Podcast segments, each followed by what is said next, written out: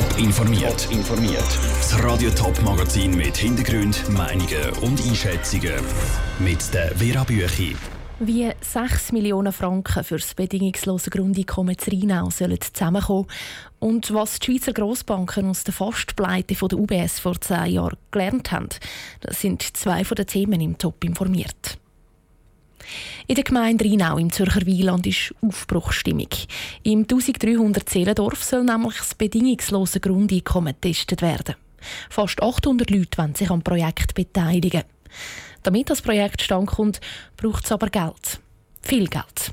Über 6 Millionen Franken wollen die Projektverantwortlichen mit einem Crowdfunding sammeln. Wie der unglaubliche Betrag soll zusammenkommen, im Beitrag von Raphael Wallimann. Etwas mehr als 4000 Franken hat der Verein Dorf testet Zukunft bis jetzt mit dem Crowdfunding gesammelt. Der Verein ist verantwortlich für das Pilotprojekt Zerinau.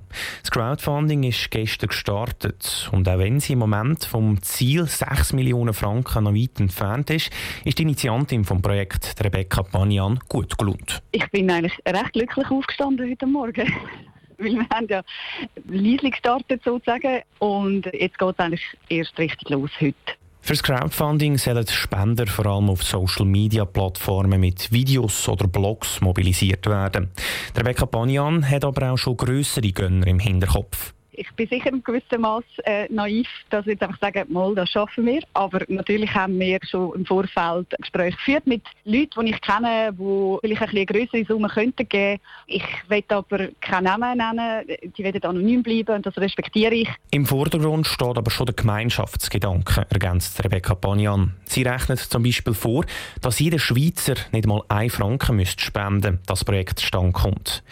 Der Gemeindepräsident von Rheinau, Andreas Jenny, ist sich aber auch bewusst, dass es auch grosse Spenden braucht. Ich bin auch überzeugt, wenn jetzt durch das breite Crowdfunding nicht der ganze Betrag sollte zusammenkommen, dass es sicher noch der ein oder andere Großsponsor im Hintergrund hat. Es gibt ja auch Stiftungen, die das in ihrem Stiftungszweck drin haben, dass sie so Projekte unterstützen. Die Andreas und die Gemeinde Rheinau sind beim Crowdfunding nur Beobachter. Der Verein ist in der Hauptverantwortung. Was passiert, wenn das Geld in den 50 Tagen nicht zusammenkommt, wissen beide Seiten noch nicht so genau. Der Beitrag von Raphael Wallimann. Die Rheinauer, die beim Projekt mitmachen, sollen 2500 Franken Grundeinkommen im Monat bekommen. Wer mehr verdient, muss Geld zurückzahlen. 16. Oktober 2008. Es ist früh am Morgen und die Schweiz verwacht mit einem Knall. Der Bundesrat gibt bekannt, dass die UBS muss gerettet werden Mit einem Rettungspaket von insgesamt 68 Milliarden Franken. Die Grossbank ist so tief im Strudel der US-Finanzkrise, dass sie allein wohl pleite gegangen wäre. Genau zehn Jahre ist das jetzt her. Genau zehn Jahre hat der Finanzplatz Schweiz Zeit gehabt, um krisensicherer zu werden. Ist das gelungen? Elena Oberholzer hat bei Wirtschaftsexperten angefragt. Der Krisenfall UBS hat so einiges verändert bei den Schweizer Grossbanken. Die wahrscheinlich wichtigste Massnahme: die Banken müssen neu genug Eigenmittel haben, sagt der Reto Völmi, Wirtschaftsprofessor an der Uni St. Gallen. Es ist der Teil der Bankbilanz wirklich als Airbag dient, also im Fall der Verlust wirklich kann die Verluste auffangen. Und das Problem war eben, bis zur Finanzkrise haben die Banken extrem viel Kredit vergeben mit relativ wenig Puffer-Airbag. Trotz dieser Massnahmen sind die Banken nicht sicher bei einer neuen Finanzkrise. Geht es nach dem Reto Füllmi, könnten die Schweizer Grossbanken jedenfalls immer noch mehr machen. Es ist weiterhin so, dass natürlich eine Bankbilanz, gerade bei Grossbanken, nicht einen übertriebenen Airbag drin hat. Es ist schon so, also mit mehr Eigenmitteln, das macht eine Bank klar krisenresistenter, ganzen Krisen verhindern, weil Unsicherheiten gibt es immer in der Welt können es natürlich auch nicht. Und genau darum sind die Massnahmen wie die Vorgaben beim Eigenmittel nur die eine Seite, sagt der Aimo Brunetti, Wirtschaftsprofessor von der Uni Bern. Die andere Massnahmenpaket, das betrifft eigentlich dass die Situation, wenn sie dann doch zu große Verluste hat, dass sie den Staat nicht muss retten. Für das braucht es einen Notfallplan. In dem neuen Notfallplan wird der Staat nicht mehr als Retter in letzter Not gebraucht, betont der Aimo Brunetti.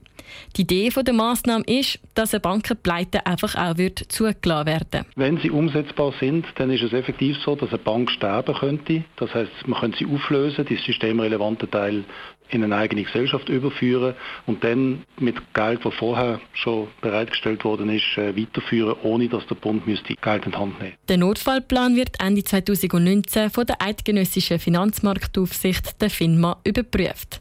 Die FINMA schaut konkret, ob die Massnahmen umsetzbar wären. Der Beitrag von Elena Oberholzer. Mehr Informationen zum Thema gibt es auf toponline.ch.